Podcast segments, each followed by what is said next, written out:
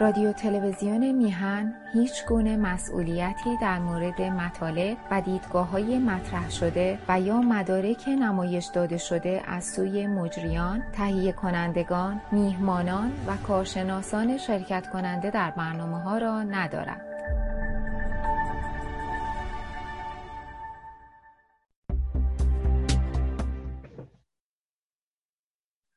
درود به هممیهنان گرامی. امیدوارم که تندرست باشید. میبخشید. من در ارتباط با شروع برنامه یه مقداری تاخیر کردم و امیدوارم که شما عزیزان از این بابت ناراحت نشده باشید. سعی می‌کنم که در نوبت های بعد به طرز دقیق تری باشم. به خاطر اینکه در چند اتاق کلاب هاست در واقع دعوت داشتم و همچنین مطالب دیگری بود. میبخشید.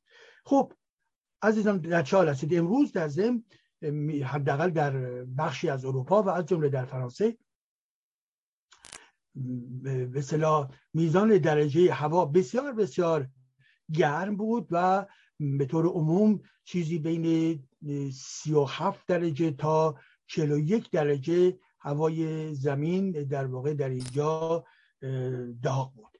خب البته ما دوران تابستان رو آغاز می‌کنیم.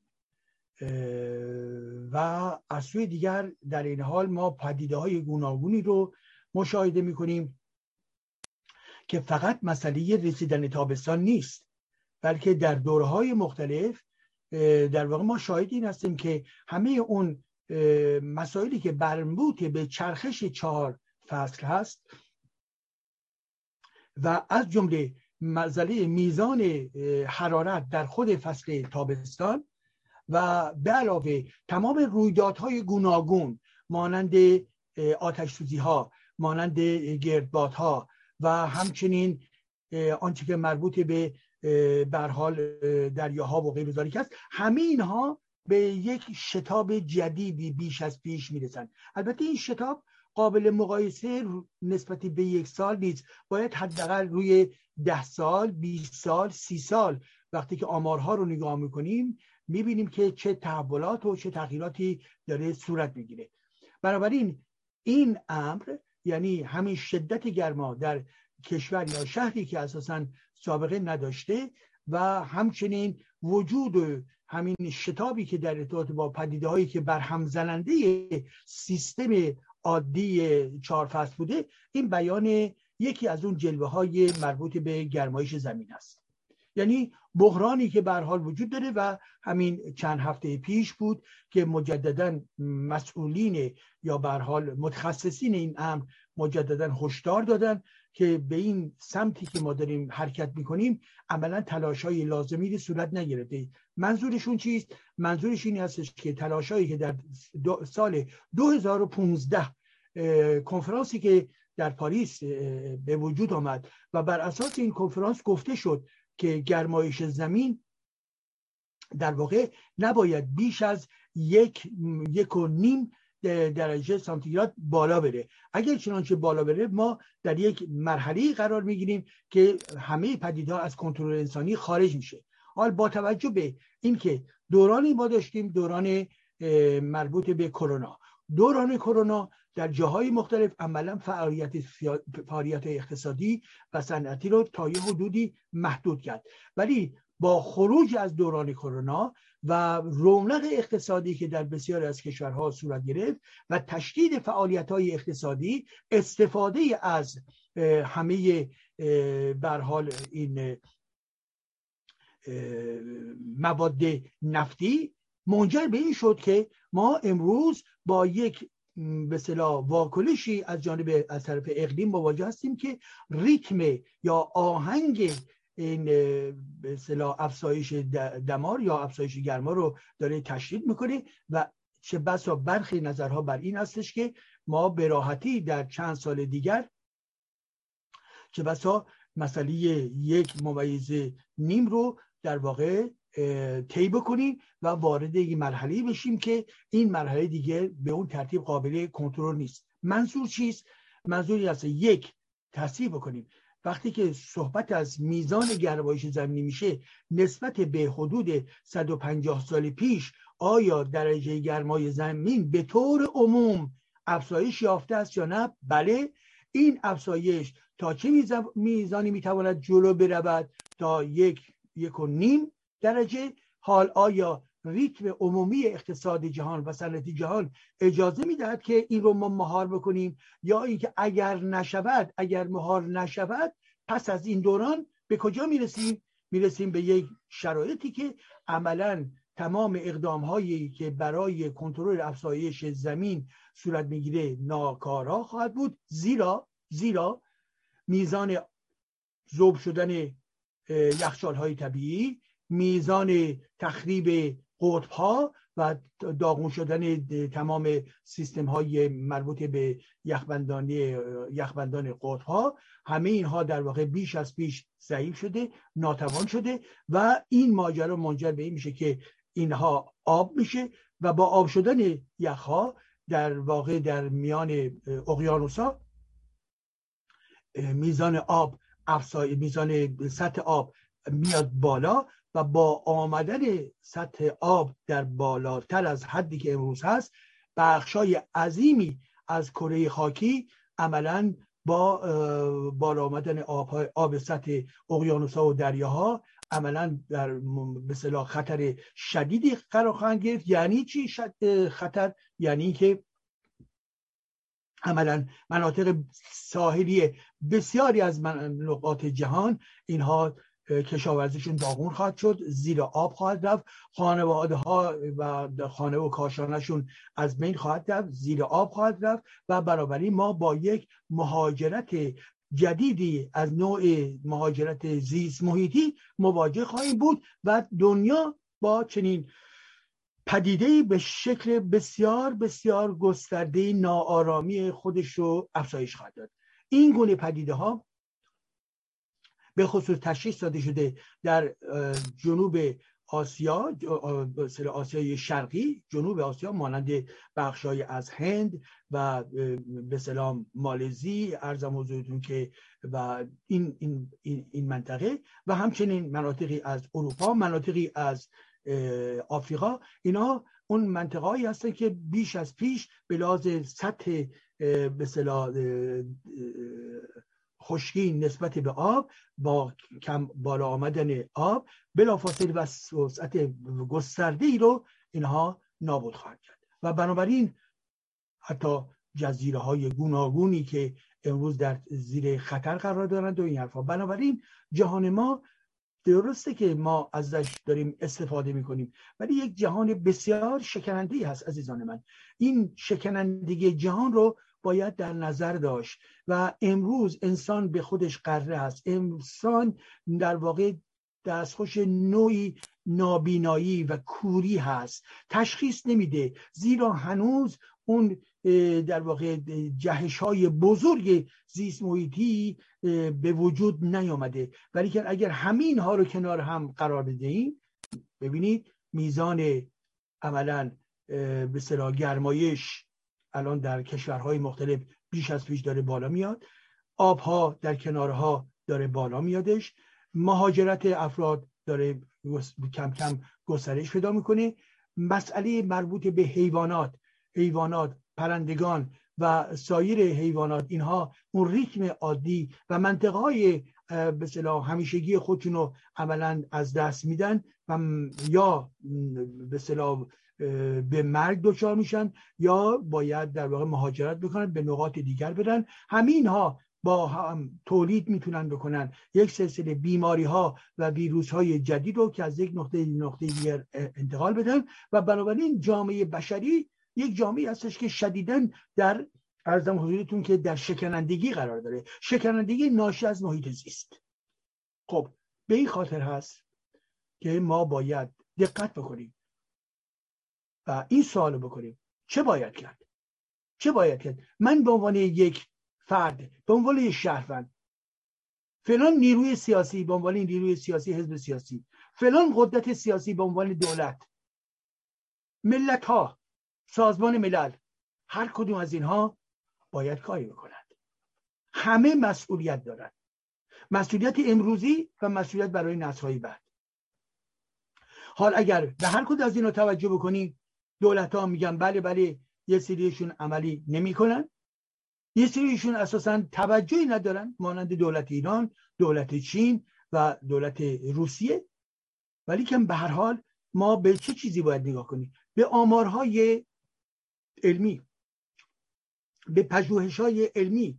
و وقتی ما نتیجه مجموعی تحولات رو طی پنجاه سال اخیر نگاه می‌کنیم متوجه ماجرا و متوجه فاجعی که در انتظار ما هست رو متوجه اونها میشیم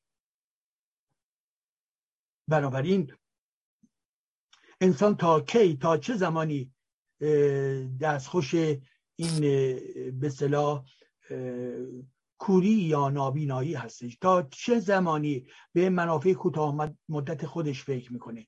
تا چه زمانی؟ زمانی که دنیا آتیش بگیره دیگه همه چیز از دست میره به سرعت از دست میره البته ما می‌دانیم بر حال کره زمین بر اساس مجموعه تئوری های علمی فرصت زیاد هستش که کره زمین در واقع جذب خورشید بشه و و کاملا نابود بشه که حدود گفته می شود چهار و نیم میلیارد سال دیگر باقی مانده است. ولی که این به صلاح عمر ژئولوژیک زمین هستش عمر مربوط به سیستم کره های مختلف و سیستم مربوط به منظومه خورشیدی هستش. این روشنه. ولی خارج از این مطلب انسان ها در دنیایی زندگی می‌کنن که این دنیا یعنی زمین ما زمین ما عملا چی؟ زمینی هستش که بسیار شکننده هستش و این زمین همون گونه که در بارهای گوناگون در طول تاریخ خودش تا به حال پنج بار پنج بار در واقع زمین ضربات سنگینی بهش وارد شده و عملا سقوط کرده عملا در واقع خاموش شده عملا در واقع منجر به نابودی بسیاری از حیوانها و طبیعتش شده و غیر و غیره. ولی این بار از شیشمین اکستنکسیون یعنی شیشمین فاجعه شیشمین در واقع مرحله می‌کنن یا دوره می‌کنن که این جهان به سوی در واقع وضعیت بسیار خطرناکی حرکت می‌کنه. اگر پنج دوره قبل نتیجه فعل و انفعالات خود کره زمین سیستم اقلیمی و مجموعه به حال فعالیت های شیمیایی و غیر و غیر زمین بوده این بار بار ششم مسئولش رو فعالیت های انسانی تشخیص دادن.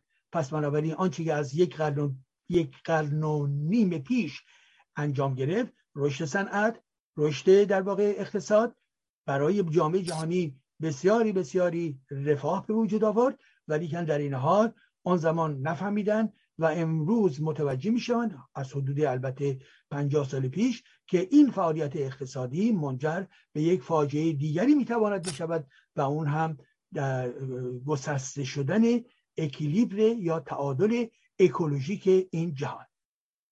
بنابراین باید توجه بکنیم که این مسئولیت تک تک ما هست. بخواهیم از خودمون از احزاب سیاسی از سیاسیون از دولت ها از سازمان ملل که وارد اقدام عملی بشن. یاد اون باشه عزیزان من و با این بحث این بخشی از صحبت رو تمام می‌کنم. ما متعلق به جامعه هستیم جامعه ایران. که این جامعه ایران ارزم حضورتون که میان ده میان ده ده کشوری که بیشترین گازهای کربونیک رو منتشر می‌کنه در جهان و چنین وضعیت وخیمی رو تولید کردن ایران ما جزو در آمار سال پیش جزو یعنی در ردیف هشتم قرار داشت. هشتم. این ردبندی ها گاهی تغییر می‌کنه بستگی داره چه نهادی این ردبندی ها رو انجام داده باشه ولی به حال یکی ردبندی که چند وقت پیش منتشر شد در ارتباط با آماری که سال پیش بود ایران رو به عنوان هشتمین کشور جهان نشون میده که بیشترین گازهای کربونیک رو در جهان داره پخش می‌کنه. پس نابودی محیط زیست در جهان در زمای ایرانی درش مسئول, مسئول هستیم. و نظام جمهوری اسلامی که یک نظام نفتخوار نظام رانتی نظام فاسد نظام ضد محیط زیست ضد طبیعت هست. عملا کاری در این زمینه انجام نمی‌دهد نه در داخل ایران و نه در خارج در عرصه جهانی و بین المللی به این ترتیب بیاموزیم. و البته گفتم و باز هم می‌گویم کتابی الان من زیر چاپ دارم.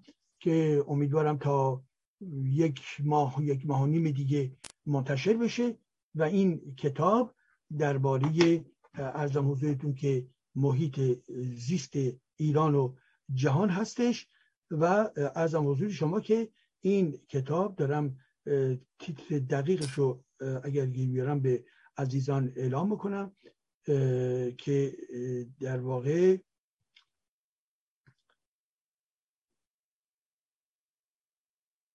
بله که بحران بله بحران بزرگ زیست بوم در جهان و ایران و تیتر بعدیش این هستش که تئوری ها کدامند ویرانگری ها چه بودن و راه یافت ها کدام است چه راه حل هایی من پیشنهاد می‌کنم؟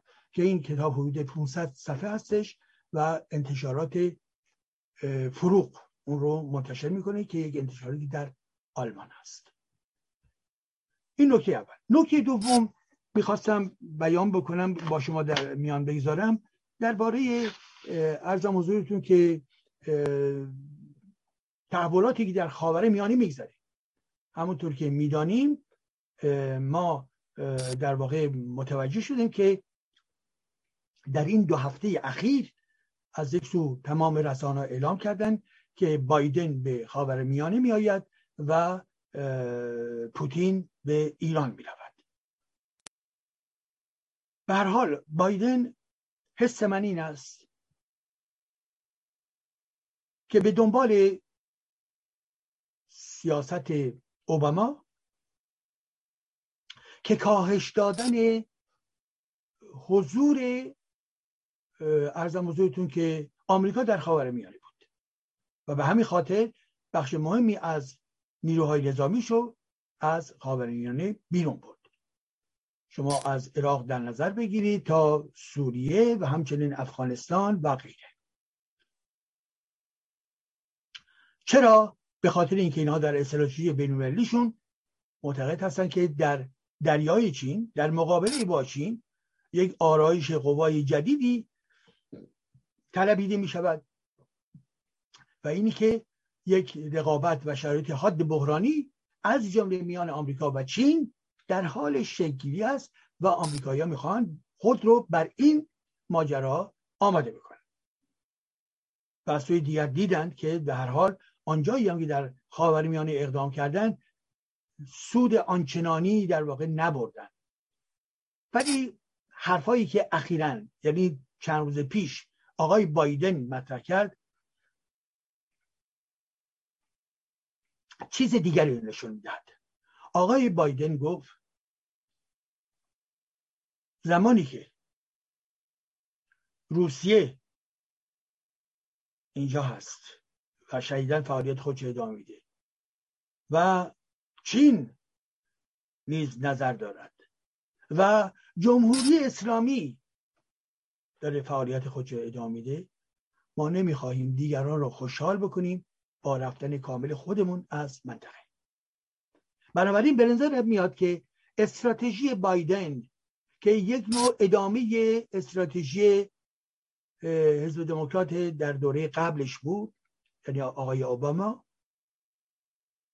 و حتی به نحوی به نحوی حتی جمهوری خواهان هم تو این زمینه نزدیکی های فکری داشتن برای محدود کردن نیروهای آمریکا. عملا با این حرفش به نوعی داره میگه یک اشتباهی شاید در اینجا صورت گرفته.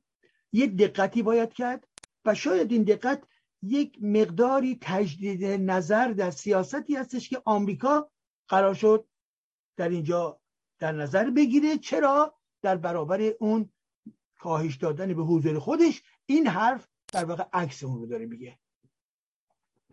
یعنی که ما اگر به صلاح شتاب می‌خواستیم ببخشیم برای رفتن از این منطقه.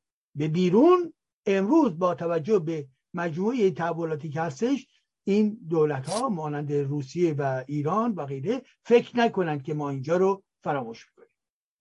حال امروز ما نیز می‌دانیم که با حمایت و پشتیبانی آمریکا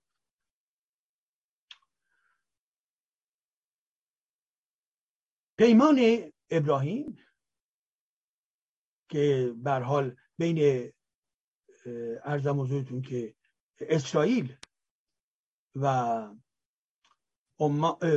به صلاح امارات متحده عربی و همچنین برخی کشورها مانند سودان اینها بسته شد و اینها اقدامی بود از جانب اسرائیل که سعی بکنه با کشورهای عربی و مسلمان برای تقویت به سلام محاصره جمهوری اسلامی این وضع رو به وجود بیاره و مقابله بکنه با هلال شیعه. زیرا ما می‌دانیم هلال شیعه سیاست جمهوری اسلامی بود از همون ابتدا که یک خط توجه بکنید به خاورمیانه. خاورمیانه رو شما دارید ایران بعد به طرف عربستان سعودی که می‌روید به طرف می‌روید به طرف یمن حوزی ها حوزی هایی که اونجا هستن و میایید به طرف یمن رو می‌کشید میید بالا میرید به طرف عراق در همسایگی ایران و می‌روید به طرف ارزم حضورتون که سوریه خب، و سوریه بروید به لبنان. این خط رو بهش میگن هلال شیعه. هلال شیعه. یعنی جمهوری اسلامی در جستجوی این بود که با پول با اسلحه با قراردادهای پنهانی و ایجاد شبکه های به تروریستی یک خط شیعه یک شبکه شیعه یک هلال شیعه به این ترتیب به وجود بیاره تا بتونه در واقع استراتژی خودش در اروپا در خاورمیانه به انجام برسونه این استراتژی تا حدود زیادی با مشکلات مواجه شد. یعنی طرفداران جمهوری اسلامی در عراق شکست خوردن طرفداران جمهوری اسلامی در انتخابات در مجلس لبنان شکست خوردن یعنی حزب الله. و امروز در ضمن سوریه زیر کنترل روسیه هستش. و روسا نمی‌خواهند هر جا که هستن یک فرصت و شرایط و میدان جدید رو برای ایران باز بذارن نه خیر. اونها به منافع خودشون دقیقا فکر می‌کنن. و بنابراین سوریه زیر کنترل کیست؟ زیر کنترل روسا هستش. و روسا دو اردوگاه ببخشید میگم اردوگاه دو به صلاح پایگاه ببخشید پایگاه نظامی بسیار بسیار قدرتمندی داره. در غرب سوریه و در کنار مدیترانه. خب. به این ترتیب روس هم که اینجا میگن ما هستیم. پس این هلال که به وجود اومده در داخلش شکنندگی های و گسیختگی های عملا به وجود اومده و جمهوری اسلامی نگران کرده. پیوسته اون داشت جلو می‌رفت و اینو تقویت تا تقویت می‌کرد. امروز میده که یک پدیدهایی که از زیر کنترلش خارج هستش عملا اینها برخلاف منافع مستقیم آخوندها شده. به این ترتیب عزیزان جمهوری اسلامی که پروژه هلال شیعش نتوانسته کاملا پیروز بشه. از سوی دیگر جمهوری اسلامی که برجامش به شکست هسته چرا؟ هم به لحاظی که غربی ها گفتن که سپاه پاسداران باید در لیست در لیست تروریسم باید بماند و ایران جمهوری اسلامی میگه خارج میشه و اونها قبول نمی‌کنن و به دنبال این عملا برجام شکست می‌خوره به علاوه این مطلب این هستش که روس ها می‌گویند استفاده از این برجام باید به ما کمک بکنه در شطرنج خودشون در اوکراین یعنی تجاوزی که در اونجا کردن برای اینکه بتونن احتمالا امتیازات بیشتری رو در نهایت به دست بیاورن می‌گویند که برجام رو همانطوری رو هوا نگه میداریم. که جمهوری اسلامی عملا وابسته باقی بماند. که این مخالفت بین غرب و, و جمهوری اسلامی کماکان ادامه داشته باشه. یعنی یک نوعی کارشکنی و اینکه بگویند و روسا بگویند که به حال بله ما می‌خواهیم که بشد ما می‌خواهیم که برجام باشه ولی که لازم نمی‌خواهیم که برجام باشد زیرا اون در استراتژی اروپایی خودش می‌خواد استراتژی خاورمیانه خود چه مورد استفاده قرار بده. اوکی؟ به شما توجه داشته باشید. پس در این موقعیت جمهوری اسلامی چیست چه وضعی داره؟ به نظر من بیش از پیش ایزوله شده. بیش از پیش منفرد شده. ارتباطاتی با چین هست. مواد پای رو بدن با قیمت بسیار ارزان حراج کردن ثروت ایران. و از سوی دیگر پیوند نزدیکترش با روسیه صحبت از اینکه یک پیمان امنیتی که در گذشتن وجود داشته این رو باید مجددا ببینند و بازرسی بکنند و, و تقویتش بکنند یعنی در واقع وابستگی داردسته های اسلامگرا رو به پوتین تقویت بکنند. آخوندها در برابر پوتین زانو باید بزنند و پوتین تمام این امامداران آدمکش و فاسد رو در خدمت منافع خودش قرار بدهد. با توجه به این شرایط و شطرنجی که در اینجا وجود داره عملا ایران تا حدود زیادی منزوی شده است. جز اینکه امیدی داره به دوستان یعنی اربابانش مانند رهبران مسکو و دوستانش مانند چی؟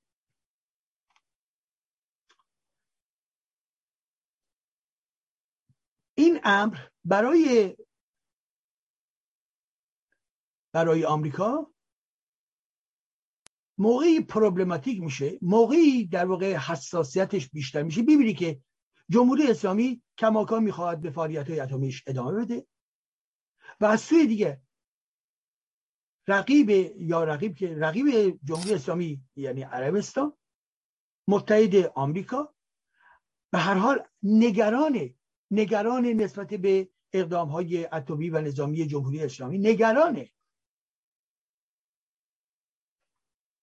از سوی دیگر نیز باز اسرائیل اسرائیل مرتب داره فشار میاره به جامعه جهانی و از جمله آمریکا که اینها به زودی دارای سلاح اتمی خواهند شد. هرچند که آمریکا دارای اطلاعات ویژه خاص خودش هست هرچند که ممکنه رو به صلاح اسرائیل یه مقدار در واقع ارزابیش یه مقداری جنبه های فشار روانشناختی هم نیز باشه و تا یهودی از واقعیت مطلب دور باشه ولی به هر حال همه اینها به آمریکا میگه که خب نمیشه اینطوری رها بکنی بری. به این ترتیب اسرائیل رو تشویق می‌کنه که روی خط پیمان در واقع ابراهیم خودش ادامه بده. میره خود در واقع ارزم حضورتون که آقای بایدن به عربستان سعودی.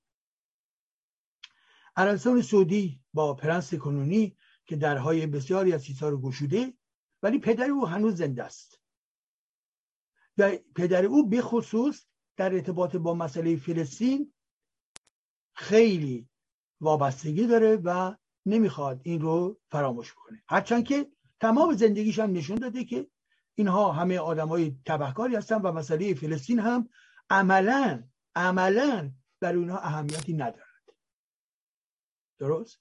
اگر به عنوان یک کشور بخواست موتوری باشه برای صلح و برای دولت فلسطینی در کنار دولت اسرائیل می‌توانست این کارو این زجموره کردن ها و این شیون های اینچنینی در واقع بیشتر جنبه های دیپلماتیک جنبه های مربوط به مصرف داخلی داره خب به این ترتیب ما دقت بکنیم. آمریکا و در استراتژیش با اسرائیل درسته که به موفقیت هایی رسیدند. ولی راه هم کاملا به هر حال هموار نیست. به خاطری که ماجرای دو دولت در بخش فلسطینی برای فلسطینا و دولت اسرائیل. این پروژه به جلو نرفته. و این مانع کشورهای عربی میشه که بیشتر و نزدیکتر و نزدیکتر بشن در استراتژیشون با چی؟ سوریه. ببخشید در استراتژیشون با اسرائیل. و حتی اگر پرنس کنونی عربستان سعودی نرمتر بخواد عمل بکنه و با آمریکا را به صلاح ارتباط قوی تری داشته باشه در این زمینه ولی حتی او هم اخیرا اعلام کرد که نه مسئله فلسطین باید حل بشه. بنابراین نه تنها آمریکا انتظار داشت که پدر او چنین اسرائیل بکنه ولی می‌بینه که پسر او هم که القاعده باید انعطاف بیشتری داشته باشه اینا او هم همین مطلب رو تکرار می‌کنه. پس بنابراین یک اگر برای عربستان سعودی اقدام های می‌دید که اقدام های عملی برای دولت فلسطین داره انجام می‌گیره به سرعت به نظر من اسرائیل رو به رسمت بشناخت. ولی چون این ماجرا جنبه حیثیتی داره جنبه مذهبی داره جنبه عاطفی داره مسئله کشورها و دنیای عرب هستش بنابراین راحت نیست. اینکه نبینند این مطلب رو یعنی مسئله این اختلاف بین اسرائیلیا و فلسطین نبینند برای منطقه خاورمیانه راحت نیست. خب به این ترتیب هستش که ما دستخوش الان یک مشکل شده در خاورمیانه. در دو طرف تلاشهایی صورت می‌گیره. در دو طرف مشکلاتی وجود داره. ولی در این حال آمریکا یک برگ برنده ای داره و اون هم یکی این که اروپا در کنار او هست. بیش از پیش نسبت به جمهوری اسلامی مقاومت می‌کنه و و مخالفت نشون میده. کشورهای اروپایی. بعد دومین نکته هم این هستش که نسبت به اقدام های جمهوری اسلامی تروریسم های جمهوری اسلامی اروپا می‌بینه که این جمهوری اسلامی کماکان در جستجو همون ترورهای گذشته هستش. پرونده مربوط به سازمان مجاهدین در منطقه پاریس و گروه تروریستی که در ارزم حضورتون که بلژیک محکوم شد بین 17 تا 20 سال. از جمله افرادی که محکوم شدن دیپلمات ایرانی که در اتریش بوده و به این ترتیب هدایت می‌کرده عملیات تروریستی رو. اون هم در زندانه و جمهوری اسلامی می‌خواد اینو بیرون بیاره. و تا به حال علیرغم تلاشایی که صورت گرفته و فشاری که روی دولت و پارلمان عملا پارلمان بلژیک به وجود آمده هنوز پارلمان بلژیک جرأت یا یا وقت لازم رو نداشته که کاملا این امر رو مورد تایید قرار بده که استرداد مثلا زندانیان سیاسی دو طرف یعنی آزادسازی تروریستای جمهوری اسلامی و رها کردنشون به طرف چیز؟ ایران هنوز به این توافق نرسیده. و بنابراین نمی‌دونن چرا و اعتراضاتی هم که هستش مانع تسریع به سرعت بخشیدن به عمل دولت بلژیک است. پس بنابراین پارلمان بلژیک هنوز به طرز قطعی نتوانسته ابراز نظر بکنه که این در واقع معاوضه صورت بگیره. و تروریست ها به سوی ایران بروند تروریست های اسلامی و از سوی دیگر. در حال ما با این پدیده دومی هم مواجه هستیم و اون پدیده هم همانا دادگاه نوری در سوئد هستش که این دادگاه نوری در سوئد یک به صلاح شکست مفتزهانه برای جمهوری اسلامی و یک پیروزی بزرگ برای مردم ایران هستش. و هرچند که جمهوری اسلامی سعی کرده و می‌کنه که دولت سوئد نیز کوتاه بیاید و حمید نوری رو در واقع رها بکنه بعد از مدتی بعد از نمایشاتی چند ولی که کماکان هنوز که هنوز با قدرت در واقع چی این آدمکش در زندان اونجا به سر می‌برد و ایرانیانی که در اونجا هستن فعال و حضور و هوشمندی خودشون رو پیوسته نشان می‌دهند و به این ترتیب هست که ما این شرایطی که برای اروپا هست یعنی از یک طرف همبستگیشون رو با آمریکا بیشتر کرده و از سوی دیگر عدم اعتمادشون به جمهوری اسلامی به لحاظ تمام این اقدام ها و از جمله مسئله سیاست موشکی و اتم و غیر و غیره به این خاطر هستش که یک فاصله بین اروپایی و ایران نیز به وجود آمده است.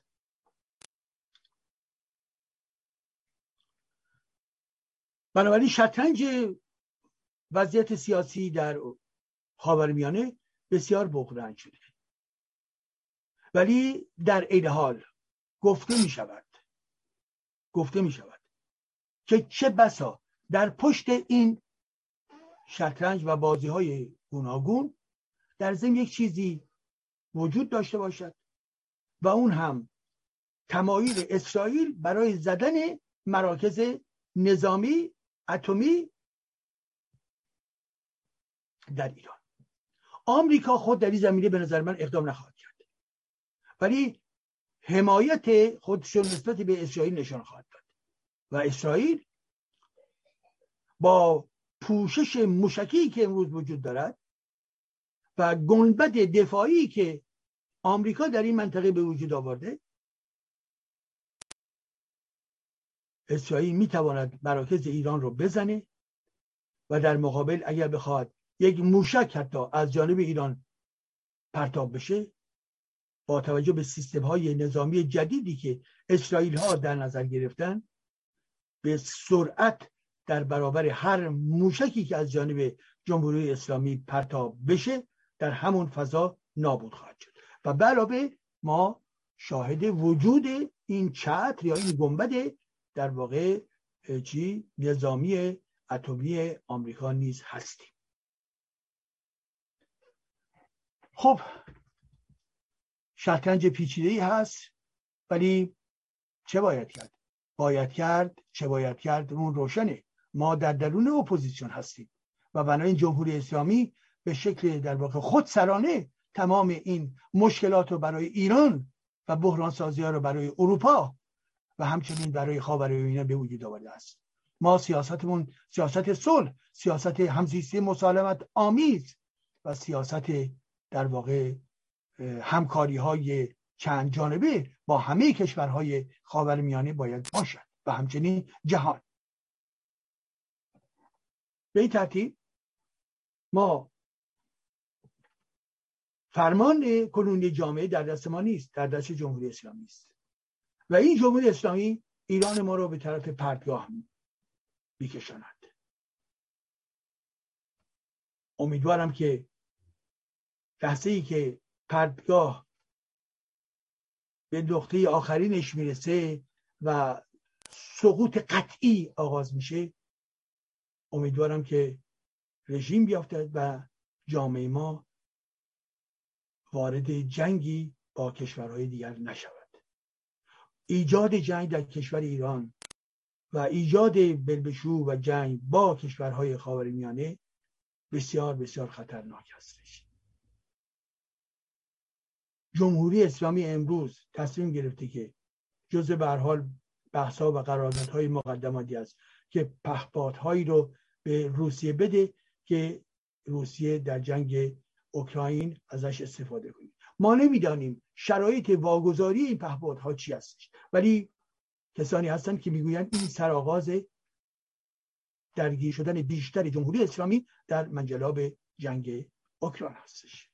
و از اونجایی که جمهوری اسلامی همیشه دروغگوست. آخوند تبهکار جمهوری اسلامی تبهکار هرگز واقعیت رو به شما نخواهد گفت. بنابراین ما چه بسا آهسته آهسته و محکم و محکم به سوی شرکت در این جنگ به جلو می رویم. که به این ترتیب باید با تمام قوا از اون جلوگیری کرد. چنین جنگی رو هرگز نباید مورد تایید قرار داد. و جمهوری اسلامی رو باید مجبور ساخت که وارد چنین جنگی نشود.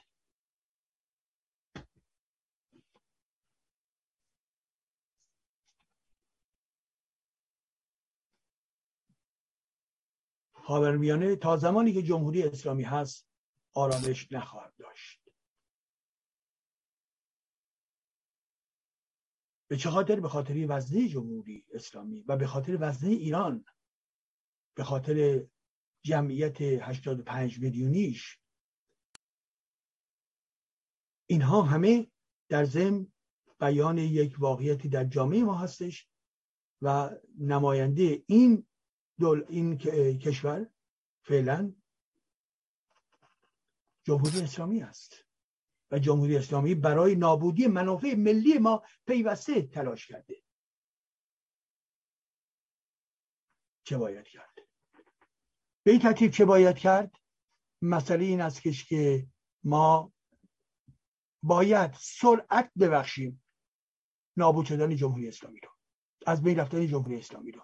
هر چقدر که جمهوری اسلامی باقی بماند بحران ها و خسارات ایران زمین بیشتر و بیشتر خواهد شد.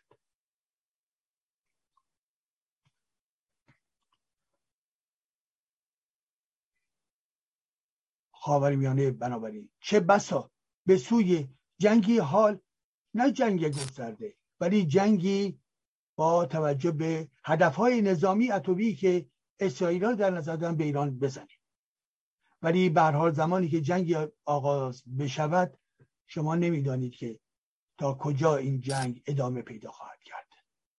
اشتباهات تصمیم های متضاد دروغگویی ها همه اینها می‌تواند جنگ رو بیش از پیش آبیاری بکنه و ادامه پیدا بکنه. خب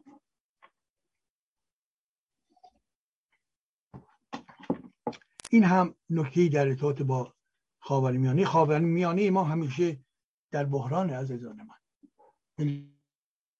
ملت های گونی در این خاورمیانه آرامش پیوسته نداشتن و فقدان آرامش به دلایل گوناگون هست. دیکتاتورهای گوناگون در این کشورها مداخله های برخی قدرت های خارجی در این کشورها فناتیزم مذهبی در این کشورها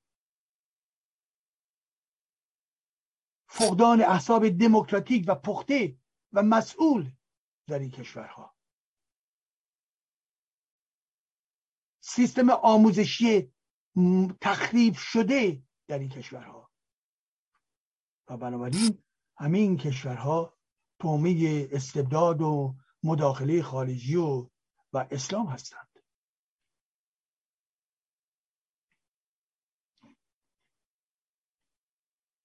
جامعه ما احتیاجی به منطقی داره که منطقی برای همکاری باشه. امروز جامعه ما بازنده است و تمام کشورهایی که در همکاری با ایران می‌توانند برنده باشند نیز بازنده هستند و بنابراین بازندگی جامعه ما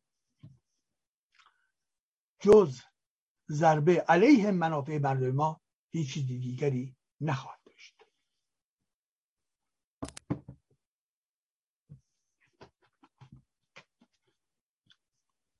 این هم برای این مطلب. و بالاخره نکته دیگری رو در میان بگذاریم. ما نمی‌دونیم در منطقه جنگ خواهد شد یا نخواهد شد ولی امیدواریم نشود. ولی می‌دانیم که تحریکات جمهوری اسلامی شرایط جنگ رو پدید میآورد. گفتم و باز هم می‌گویم شاید بهترین راه همانا پایان دادن به جمهوری اسلامی ایران باشد.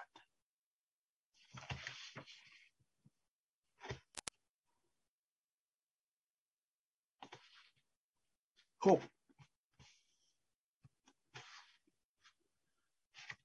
جمهوری اسلامی ایران باید برود. بسیار خوب. ولی چی می‌خواهید؟ چه می‌خواهید. یک حکومت نظامی مربوط به سپاه پاسداران می‌خواهید. یک حکومت نظامی سیاسی مدل مجاهدین می‌خواهید. یک مدل سیاسی نوع نوع اندیشان رو می‌خواهید. نوع اصلاح طلبان رو می‌خواهید؟ چه می‌خواهید؟ شاید هیچ کدوم از اینها. آیا جایگزین جمهوری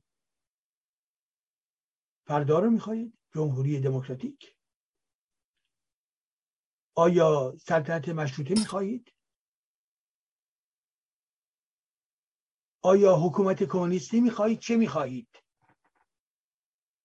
به این ترتیب ما کافی نیست که بگوییم دموکراسی نیست در ایران. کافی نیست که بگوییم که جمهوری اسلامی یک جمهوری زشت و باید به پایان اون برسیم. کافی نیست. بله لازم هست ولی کافی نیست.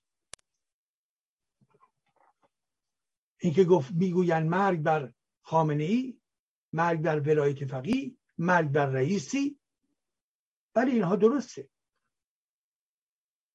جمعیت می‌گویند و این شعارها تجلی یک خواست عمومیه. یعنی چی؟ یعنی جمهوری اسلامی دیگه فقط برای زبالدان تاریخه. سیستم ولایت فقیهی فقط برای زبالدان تاریخه.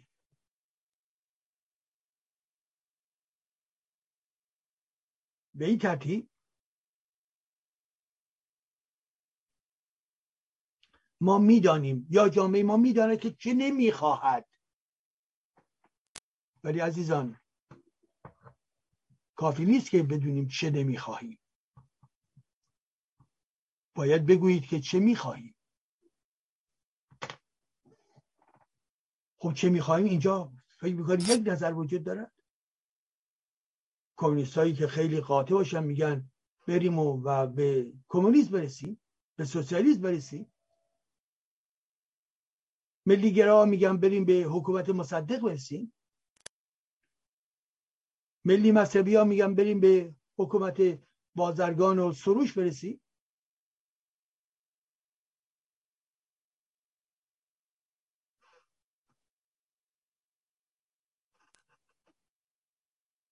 چه میخواییم ما میگیم دموکراسی. دموکراسی یعنی چی؟ دموکراسی بر اساس حقوق شهروندانه. یعنی انسان ها تبدیل به شهروند بشن اگر شما فرزند امت هستید این به درد نمی‌خوره. اگر می‌گویید مؤمن هستید این به درد نمی‌خوره. اگر بگویید چاکر امام زمان هستید و سرنوشت شما رو امام زمان تعیین می‌کنه این به درد نمی‌خوره.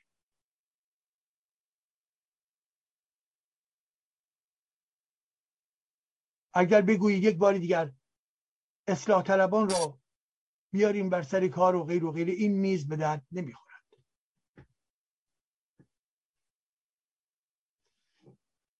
ما وقتی میگیم دموکراسی چیزی دیگری می‌خواهیم دولت جدید. متکی بر پلورالیزم سیاسی یعنی وجود احزاب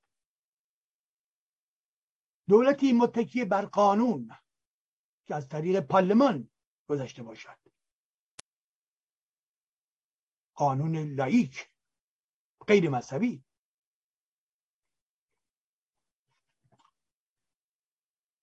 دموکراسی یعنی شهروند شدن دموکراسی یک فرهنگه. باید فهمید پلورالیزم یعنی چی؟ باید فهمید قانون یعنی چی؟ باید فهمید رابطه سه قوه یعنی چی؟ و غیر و غیره. پس اگر شما دموکراسی می‌خواهید دموکراسی باید توأم با چی باشه. توأم با شهروند شدن.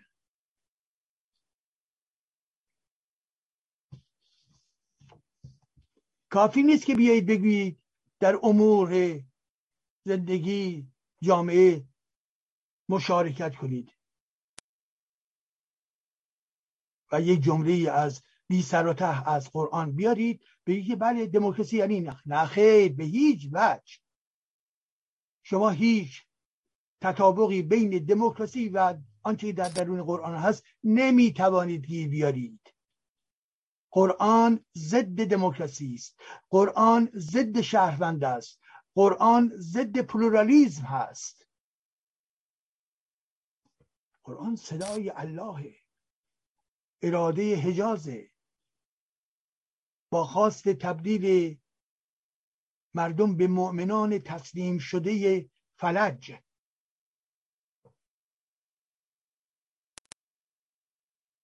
به این ترتیب مسئله که وجود داره اینه که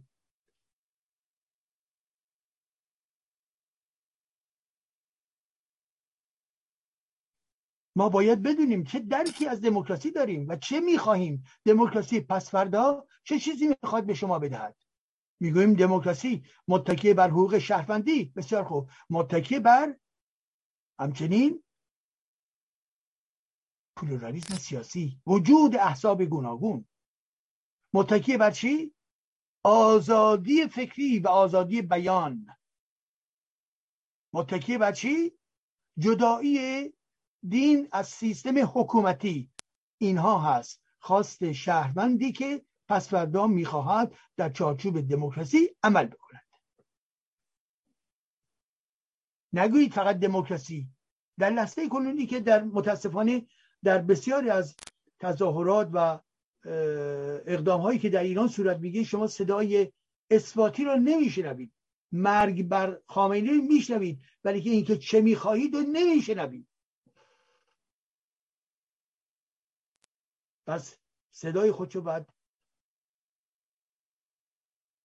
وسیعتر گستریتر مطرح بکنه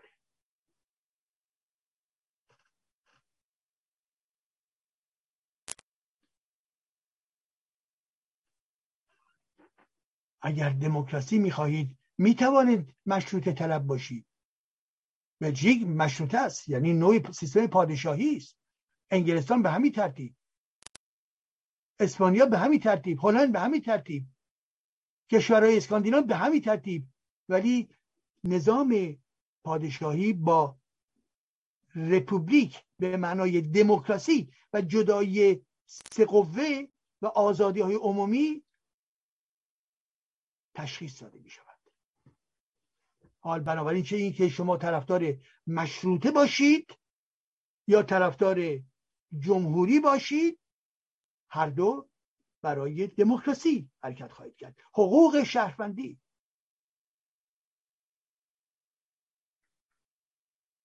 حقوق شهروندی می‌خواهید. اگر این حقوق شهروندی یعنی چی؟ یعنی رأی دادن. یعنی عضو حزب و سازمانی شدن. طلب برابری کردن.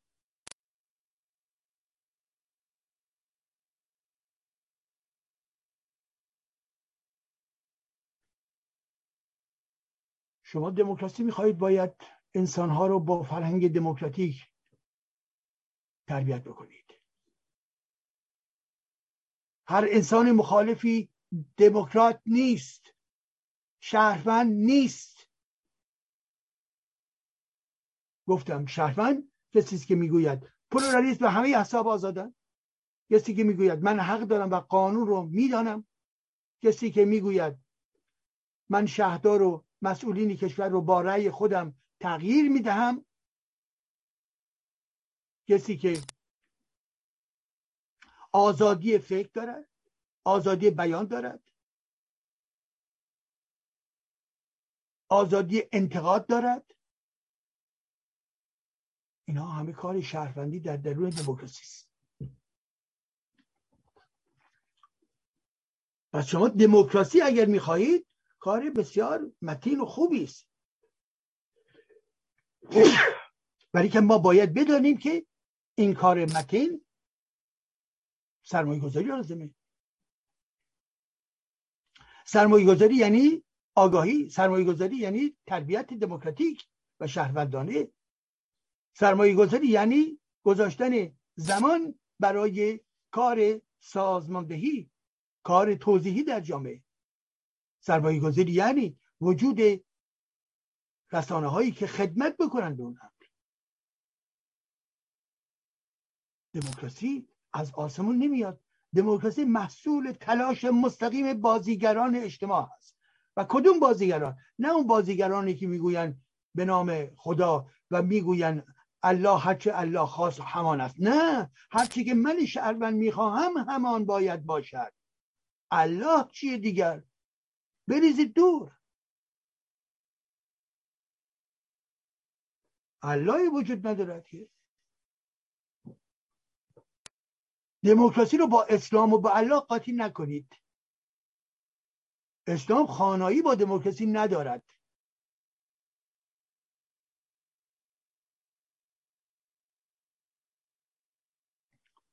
می‌توان مسلمان بود و کاتولیک بود و یهودی بود و غیر ذالک در زم رأی داد. این روشنه. افرادی که دارای دینی هستن خب میان رأی میدن. این که روشنه.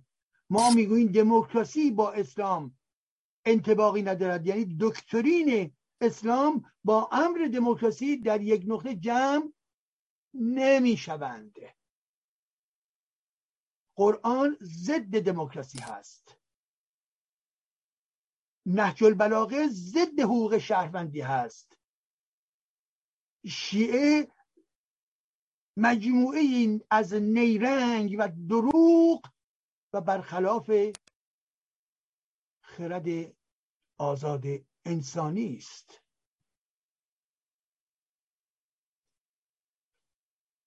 به خودمون باید بیایم. بله. دموکراسی رو طلب نکنید. اگر می‌خواهید به سوی آزادی بروید اگر می‌خواهید به سوی دموکراسی بروید بگویید که چه آلترناتیوی برای این جامعه آماده کردید. که از جامعه فعلی گسست بکنید برید به سوی جامعه بعدی.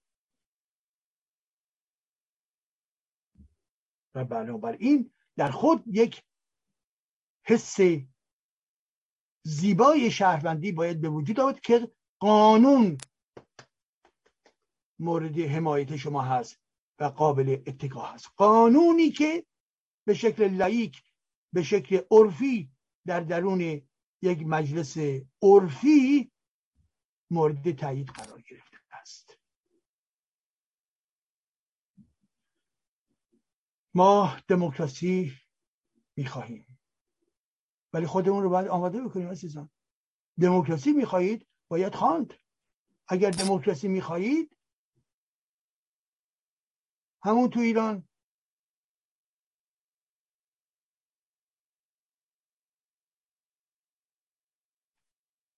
مدرنیته مدرنیته سیاست رو برید کتابی است به نام مدرنیته و سیاست در ایران اون رو بخوانید. انتشارات آگه. ترجمه آقای احمدی. اون رو بخوانید.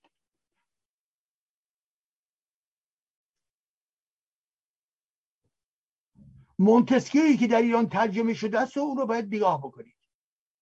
قدیمی است بله ولی پای دهنده است.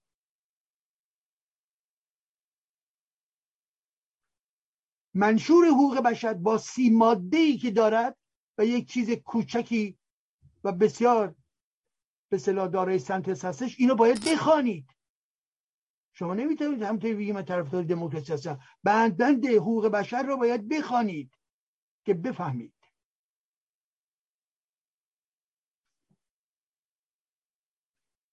در هر بندی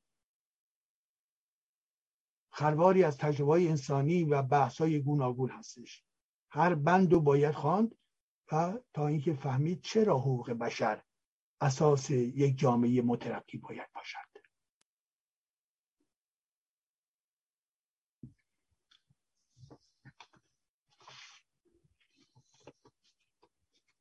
عزیزان من در ایران امروز هر جا که هستید تبلیغ دموکراسی رو بکنید.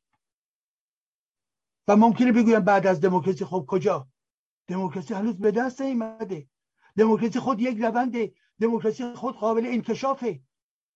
خب حالا ما که جلوی همه افراد رو نمی‌تونیم بگیم که ممکنه بعدا یه سری بخوام به سوی کمونیسم ادامه بده خب تبلیغ به فکر خودشونو بکنن. دموکراسی همون لحظه ای هستش که قدرت میده به هر کسی نظر خودشو تبلیغ بکنه. ایرادی نداره که.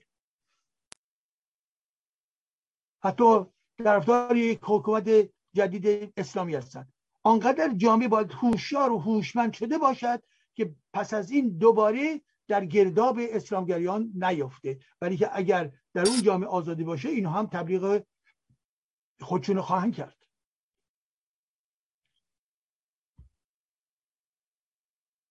بنابراین خود دموکراسی یک رونده پایانی نداره یک رونده خب وقتی ما می‌بینی که بعد از تک تک کشورهای اروپایی هر کدوم از این کشورها دارای یک سابقه یک قرنه دو قرنه سه قرنه چهار قرنه در زمینه دموکراسی هستند خب ادامه دارد. این سیستم موجود رو شما می توانید متحول بکنید. بیش از پیش نزدیک بکنید به امر قدرت. که قدرت به سوی مطلقیگی حرکت نکنه. کارشناسی باید ادامه پیدا بکنه.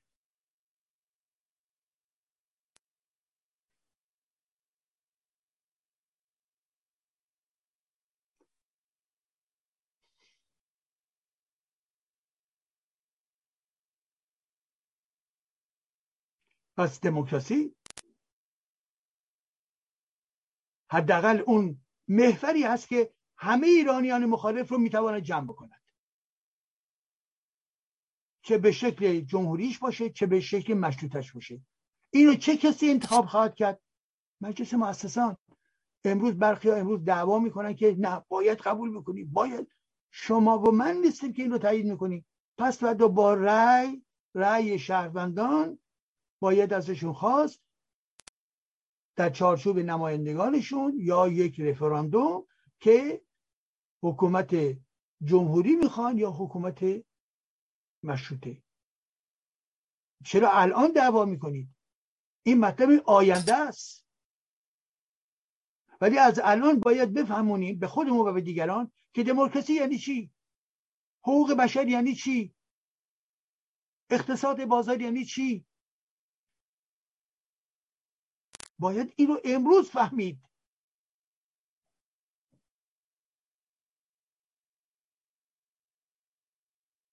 و گردش مسئولیت ها و گردش افراد در درون احساب و پس در درون قدرت بعدی. تو این احساب سیاسی چقدر گردش زن و مرد ادامه دارد؟ چند درصد زنان هستند؟ دموکراسی از همینجا آغاز می شود دموکراسی برای حاکمان کنونی به عنوان یک مدل در مقابل اونها نیست. در ضمن در مقابل سیستم های اتوریته و در واقع اقتدارگرایانه هستش که در درون احساب وجود دارد. دموکراسی از دل همین احساب باید آغاز کرد که پس در مقیاس جامعه باشد. پس بنابراین می‌بینید که دموکراسی وسیع و گسترده است عزیزان من. خب. و ما نکته دیگر تا اینکه به سوی پایان صحبتمون برویم.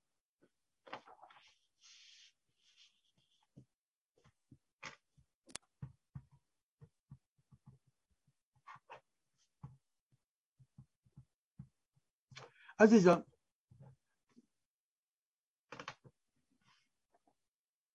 یک فیلم کوتاهی رو در درون این شبکه های مجازی داشتم می‌دیدم که این فیلم کوتاه ماجرای یک امامزاده بود دو تا امامزاده بود که یه اکیپ خبرنگاری در داخل ایران این رو داشت تعقیب می‌کرد و ماجرا بر سر این بود که دو تا امامزاده اسمای عجیب شنگول منگول یا به هر حال این چیزهای این تیپی اینها در نقاط بسیار بسیار دور حتی در دل کوه و غیره اینها در اونجا وجود دارن و یک چیزی یک به صلاح صندوقی صندوقی به فرض در نظر بگید یک متر در یک متر و نیم دو متر در این ابعاد هست که روش و دو تا میله و دو تا چوب گذاشتن و یک پارچه سبزم این ورش انداختن و این شده چی؟ امامزاده بنابراین با مشهد مقایسهش نکنیم. با امامزاده دیگری در این ابعاد. چرا که هر دو می‌توانند دروغ باشند ولی که ابعادشون فرق داره. امام رضا خیلی خوش شانس بوده. این یکی هنوز شانسش بالاتر نیومده. این یکی امامزاده فسقیه شانسش بالاتر نیومده. و صحبت بر سر این بود که از برخی محلی هایی که در اونجا بودن داشتن صحبت میگن می‌گفتن که این امامزاده ها این امامزاده ما شفا میده. گفتش که خبرنگاری شفا میده. گفت بله. گفتن که شفا میده. اونم باور داره که شفا میده. خب. بعد گفتن که یکی از میان اون افرادی که اونجا واسطه بود بعد میگه به روزنامه نگار میگه که بله این امامزاده چند وقت پیش در یک نقطه دیگه ای بود. جوونا رفتن تصمیم گرفتن اون بارگاه رو از اونجا آوردنش اینجا. یعنی این بابایی که اساسا دیگه استخون مستخونایی نیست. حالا معلوم نیست این یه بوز بوده یا اساسا هیچی نبوده یا یه آدمی بوده یا خرگوشی بوده یه موش ای بوده. ما نمی‌دانیم به در یه نقطه دیگه ای بوده و گفتن این بارگاه روش بعد حالا بارگاه روی مرده می‌ذارن دیگه. حالا بچه های جوون محله رفتن اون بارگاه رو از اونجا در بشه آوردن آوردن در یک یک کیلومتر اون برتر گذاشتن. این معناش چیه؟ دروغ نیست. بعد یکی دیگه مطرح می‌کرد که بله ما شاهد بودیم که یه آقایی با یه ماشین های ترتمیز و یا موتور میان در این نقطه و این نقاط مختلف به صلاح وسایلی به ما میدن برای زینت و این حرفا برای امامزاده بعد میرن به جاهای دیگه امامزاده های دیگر اونجا شناسایی می‌کنن. یعنی بنابراین یه بیزنسمنایی وجود داره که اینها در واقع از عقب افتادگی جامعه سوء استفاده می‌کنن. این به آرامگاه ها آرامگاه های دروغین رو می‌ذارن و مردم رو تشویق می‌کنن که پول بیاندازن توش. و یکی از این دو آرامگاه پول بود. پول ریخته دو پر کرده بود.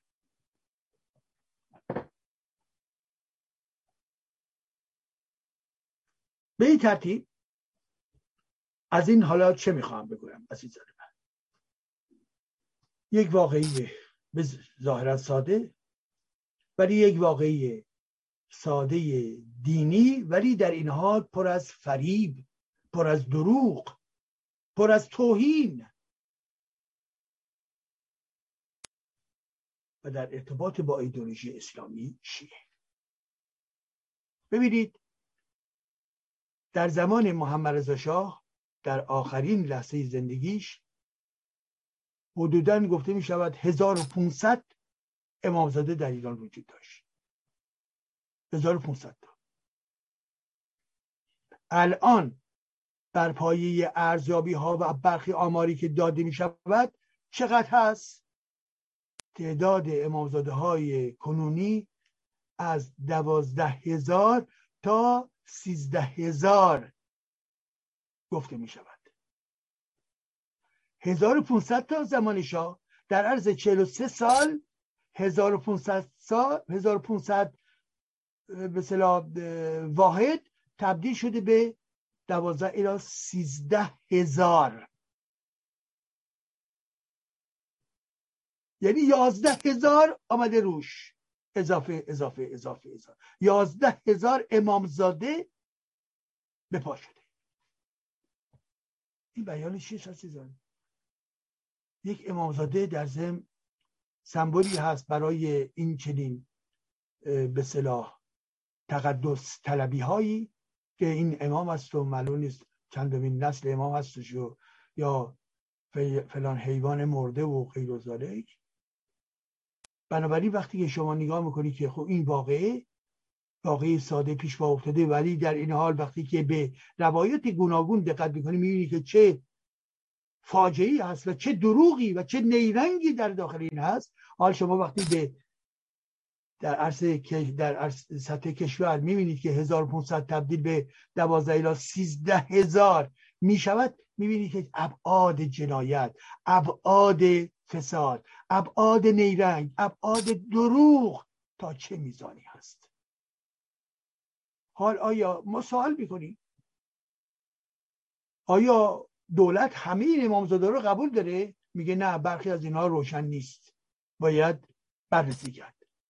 این حرف رو چندین سالی که اینا دارن تکرار می‌کنن. آیا فکر می‌کنید که می‌خوان انجام بدن؟ نه.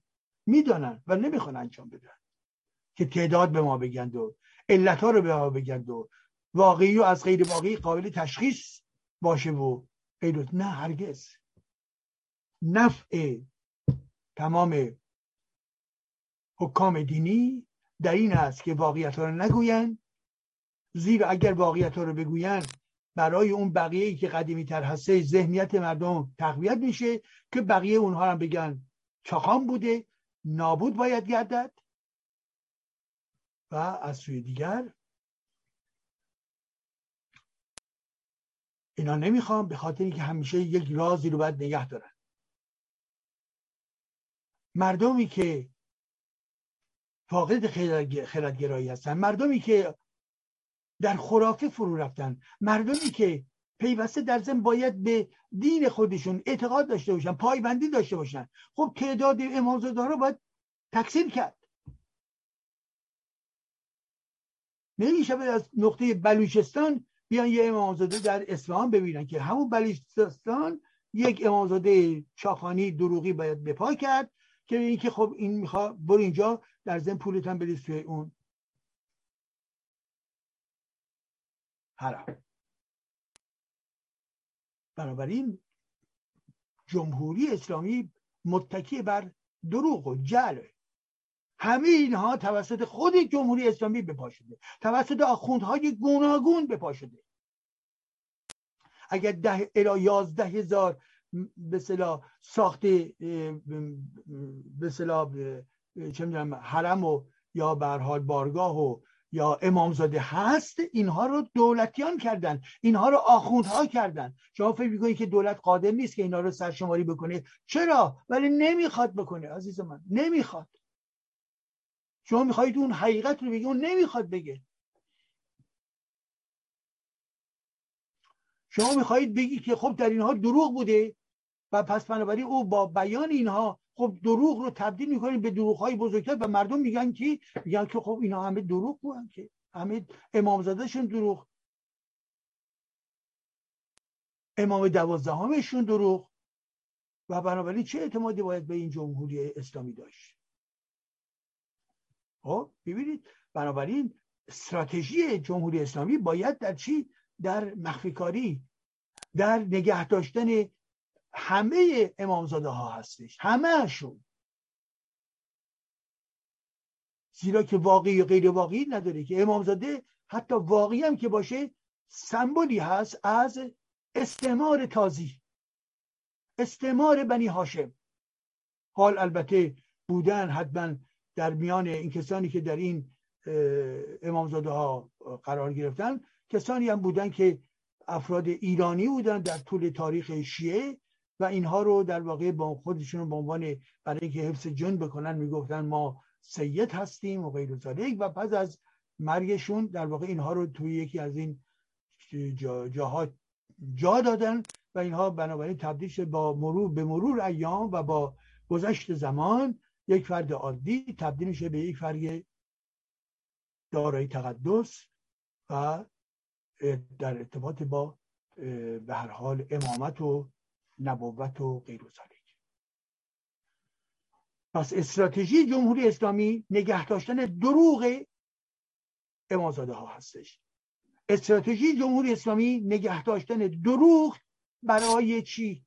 برای اینکه انسانهای ایرانی در دروغ عادی شده و مقدس شده در منجلاب باقی بمانند ما باید حواسمون جمع باشه. اینها بسیار بسیار متقلب و تبهکارن. و وای بر مردمی که دور از خرد دور از علم دور از آمار دور از انسانهای فرهیخته هستند.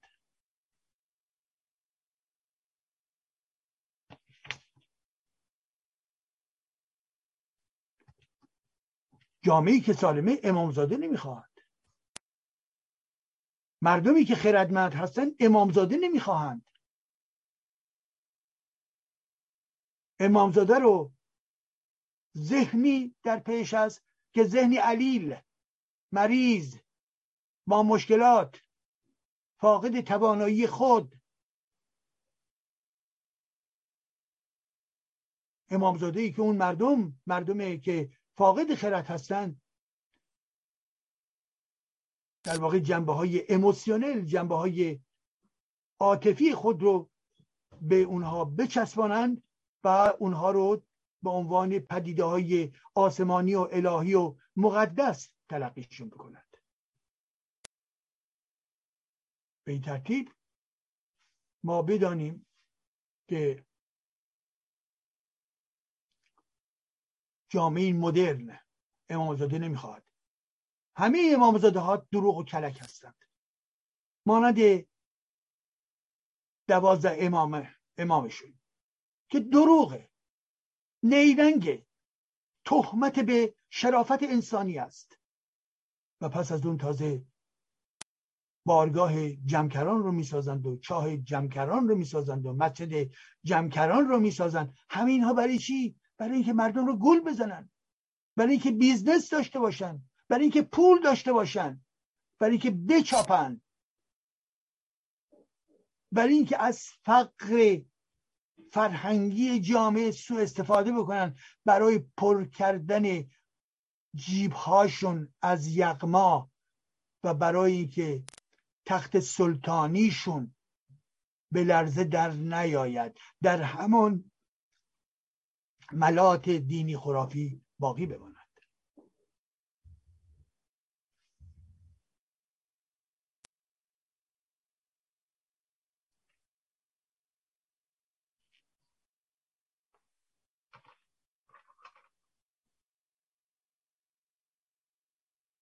خب به این ترتیب عزیزان.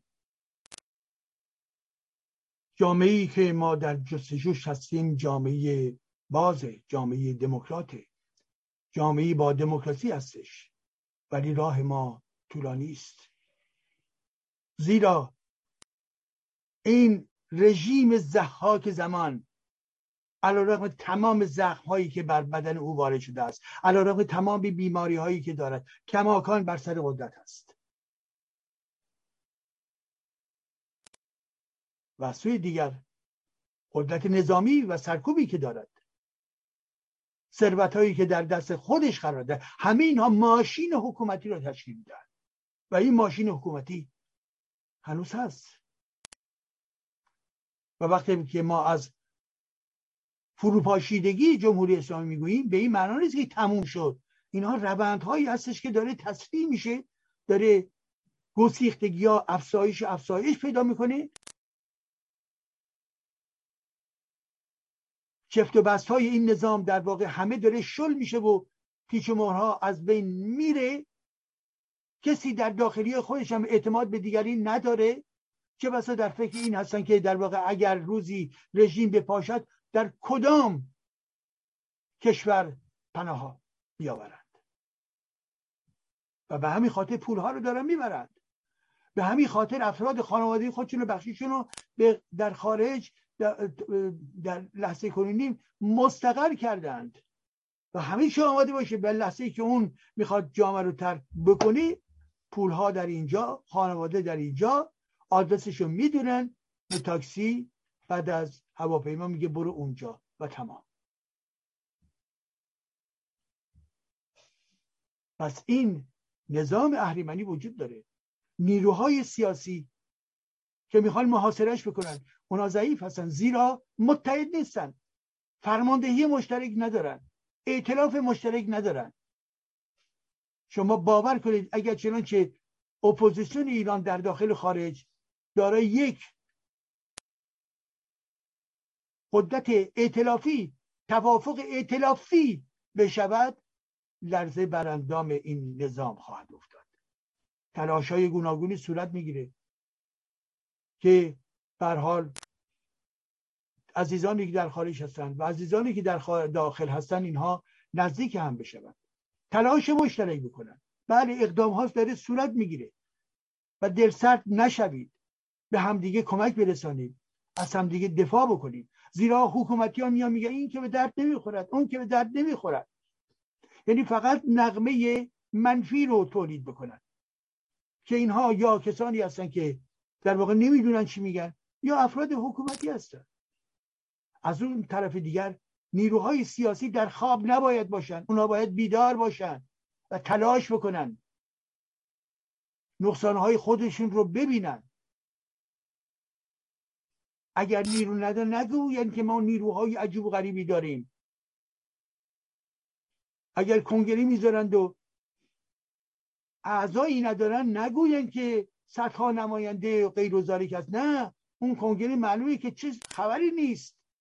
دروغگویی پس بد است. بنابراین علیرغم انتقادهایی که ما می‌کنیم. یک جامعه گفتی می‌خواد دموکراسی باشه دموکراسی احتیاج به احساب داره. احساب یعنی پلورالیسم سیاسی. وجود احساب برای هر دموکراسی لازم هستش. پس فردا اگر ما خواهیم دموکراسی برویم باید احساب وجود داشته باشن. هرگز به احساب نباید بگویید که منحل شوید باید بگید که به عملکرد خودتون بهبود ببخشید و به شکل گسترده و سریع وارد میدان مبارزه سیاسی بشوید. این مهم. نزدیک بشوید. نیروی مثبت به هم دیگر انتقال بدهید.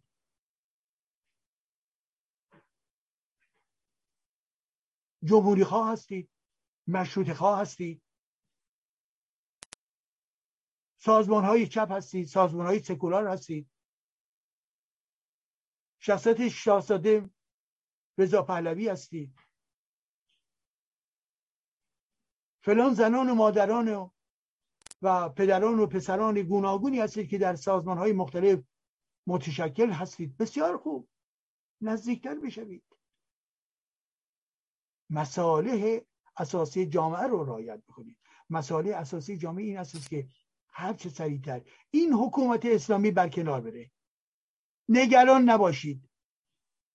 به اندازه کافی خلاقیت ها و به اندازه کافی مسئولیت ها وجود دارد که این مسئولیت ها در واقع حس مسئولیت و حس ملیگرایی اجازه خواهند داد که این اپوزیسیون های گوناگون به راه حل مشترکی فکر بکنن.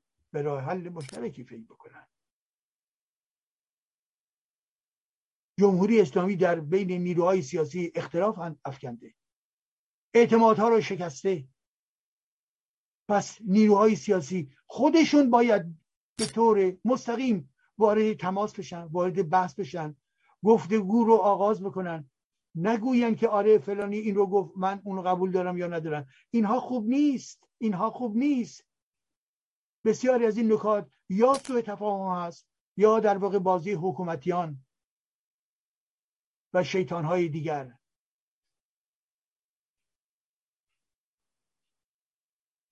حس مسئولیت. ما اگر از جامعه صحبت می‌کنیم که باید درش حس مسئولیت و شهروندی رشد بکنی این ام فقط برای افراد ساده جامعه نیست بلکه برای خود سیاسیون نیز هست. افرادی که در درون اصاب قرار گرفتن اونها نیز باید به نوبه خود شهروند و مسئول باشند. خودشون آغاز کنن. جای بیشتری به زنان بدهند حتی زنهایی هم که اگر تمایل ندارن با اصرار اصرار اصرار اونها رو بیارن و وارد سیستم های انتخاباتی و وارد سیستم های مسئولیتی بکنن. بله اونها ممکنه احساس نگرانی داشته باشه ولی که وقتی اومد دستش به کار زد تمامه. و قادر هستن که بسیار خوب بیاموزند و بسیار خوب عمل بکنند. دموکراسی فردا که می‌گویید برابری زن و مرد در داخل سازمان های خودتون به پا بکنید. عزیزان من.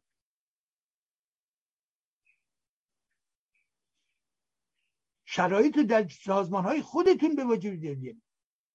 در احساب خودتون به وجود بیارید. همه نمایندگان احساب گوناگون مردا هستند خب پس زنها کجا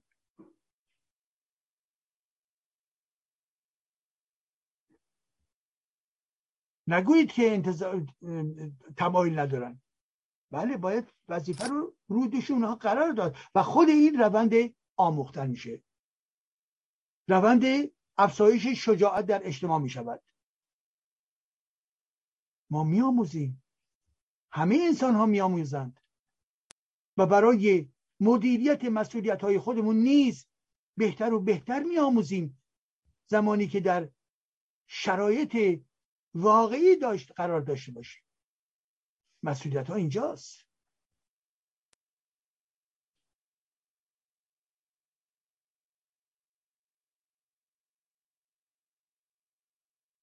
این نظام حکومتی باید بیافته نیروهای سیاسی باید خود را ساماندهی بکنند. باید احساس مطبوع برای رفتن به سوی یک جامعه دموکرات و عادل رو داشته باشند. باید تقسیم مسئولیت بکنن باید زنان رو بیش از پیش راه رو باز بکنن که اونها مسئولیت جدید رو به دست بگیرن ارتباطات خودشون رو خارج با داخل باید افزایش بده. در ایران ما در ایران ما انسان هایی هستند که با شجاعت هستند. زندان رفتن و زندان هم هستند. ولی در این حال در این حال در این حال میآیند در پای رسانه ها و می‌گویند ما به مبارزه خودمون ادامه میدیم. اینها متحدین همه پراکنده هستند. بنابراین باید جمع بشن. خارج و داخل. خارج و داخل. پل بزنیم. ارتباط داشته باشیم. جمهوری اسلامی همه ارتباطاتی که نمی‌تونه کنترل بکنه و اونهایی که شجاعتر هستند در برابر رسانه ها قرار خواهند گرفت. به خصوص منظورم کسانی هستند که در ایران هستند ولی این حس مسئولیت در اونها برجسته بزرگ باشکوه است. و ما در نظر داشته باشیم که این جامعه که به سوی دموکراسی میره جامعه که نیروهای سیاسیش باید تقویت بشن باید ساماندهی بهتری پیدا کنن و در ضمن کار فرهنگی در مورد دموکراسی باید انجام بگیره. کتاب خواندن کلاس گذاشتن توضیح حقوق بشر توضیح دموکراسی و مسائلش در امروز جهان پلورالیزم و شرایط ایران و مخالفین دموکراسی و دشمنان دموکراسی در ایران چه کسانی هستند؟ و در ضمن ما باید نشان بدهیم که رفتن به دموکراسی با مسئله نقد مذهب اسلام گره خورده.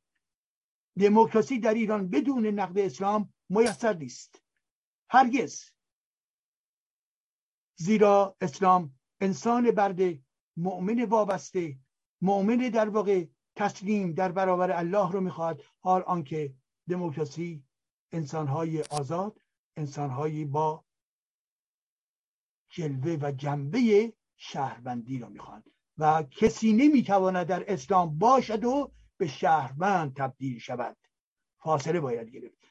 پس ایدولوژی اسلامی ضد دموکراسی است.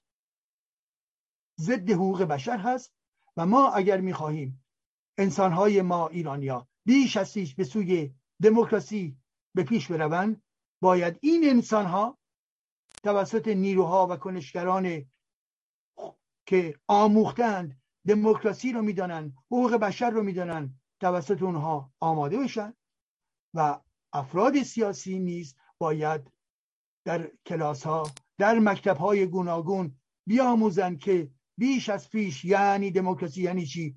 منابع تئوریک دموکراسی یعنی چی؟ حقوق بشر یعنی چی؟ مراحل گوناگون دموکراسی از کجا آغاز شده و امروز تا کجا رسیده است؟ و به خصوص برای شرایط ایران دموکراسی چگونه کسب خواهد شد و چگونه شما می توانید این اجده دین اسلام را از سیستم حکومتی از سیستم آموزشی جدا ساخته و دورش بکنید. این بسیار اساسی هستش.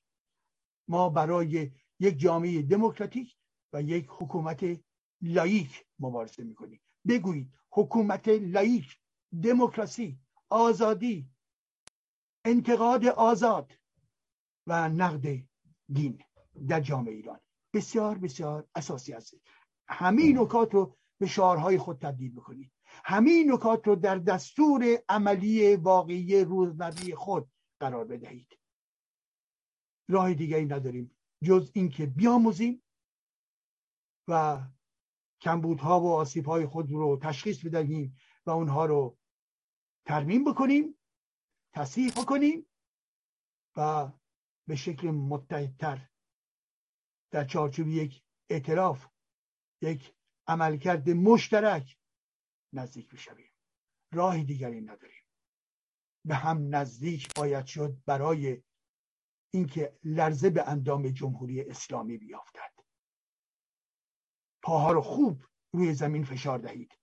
برای یک ائتلاف میدانهای مبارزاتی در درون خیابان ها هست در درون اداره در درون بنگاه ها و در درون میدان ها در خارج از کشور در درون رسانه های و شبکه های گوناگون همه جا رو تبدیل به یک مبارزه همه جانبه سیاسی علیه جمهوری اسلامی و مبارزه ایدولوژیکی علیه جمهوری اسلامی. و نقد دین به ما کمک می‌کند که اهداف اساسی خود رو در جامعه بهتر پیش ببریم و در ضمن جامعه کمک بکنیم که چی؟ که عصر مدرنیته و عنصر روشنگری رو از همین امروز در خود تقویت بکند.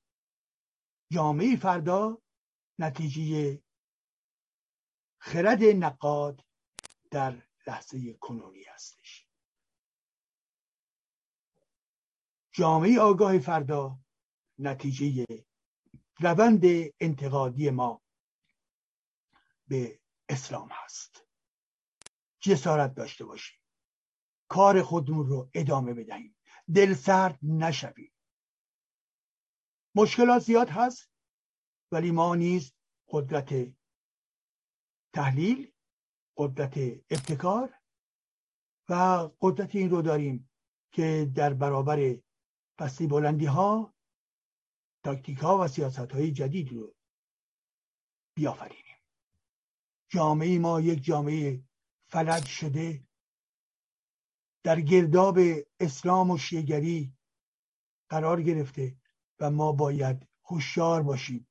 بدانیم که این جامعه با اسلام و این نظام حکومتی مستبد باز هم و باز هم و باز هم سقوط خواهد کرد. ما جلوی این سقوط رو باید بگیریم. و فردای خوب ما مسترزمین هست که این سقوط جاش جلوش گرفته بشود و نیروها همسو به سوی نفی این حکومت و برای جامعه آینده تلاش کنند. سپاس از شما.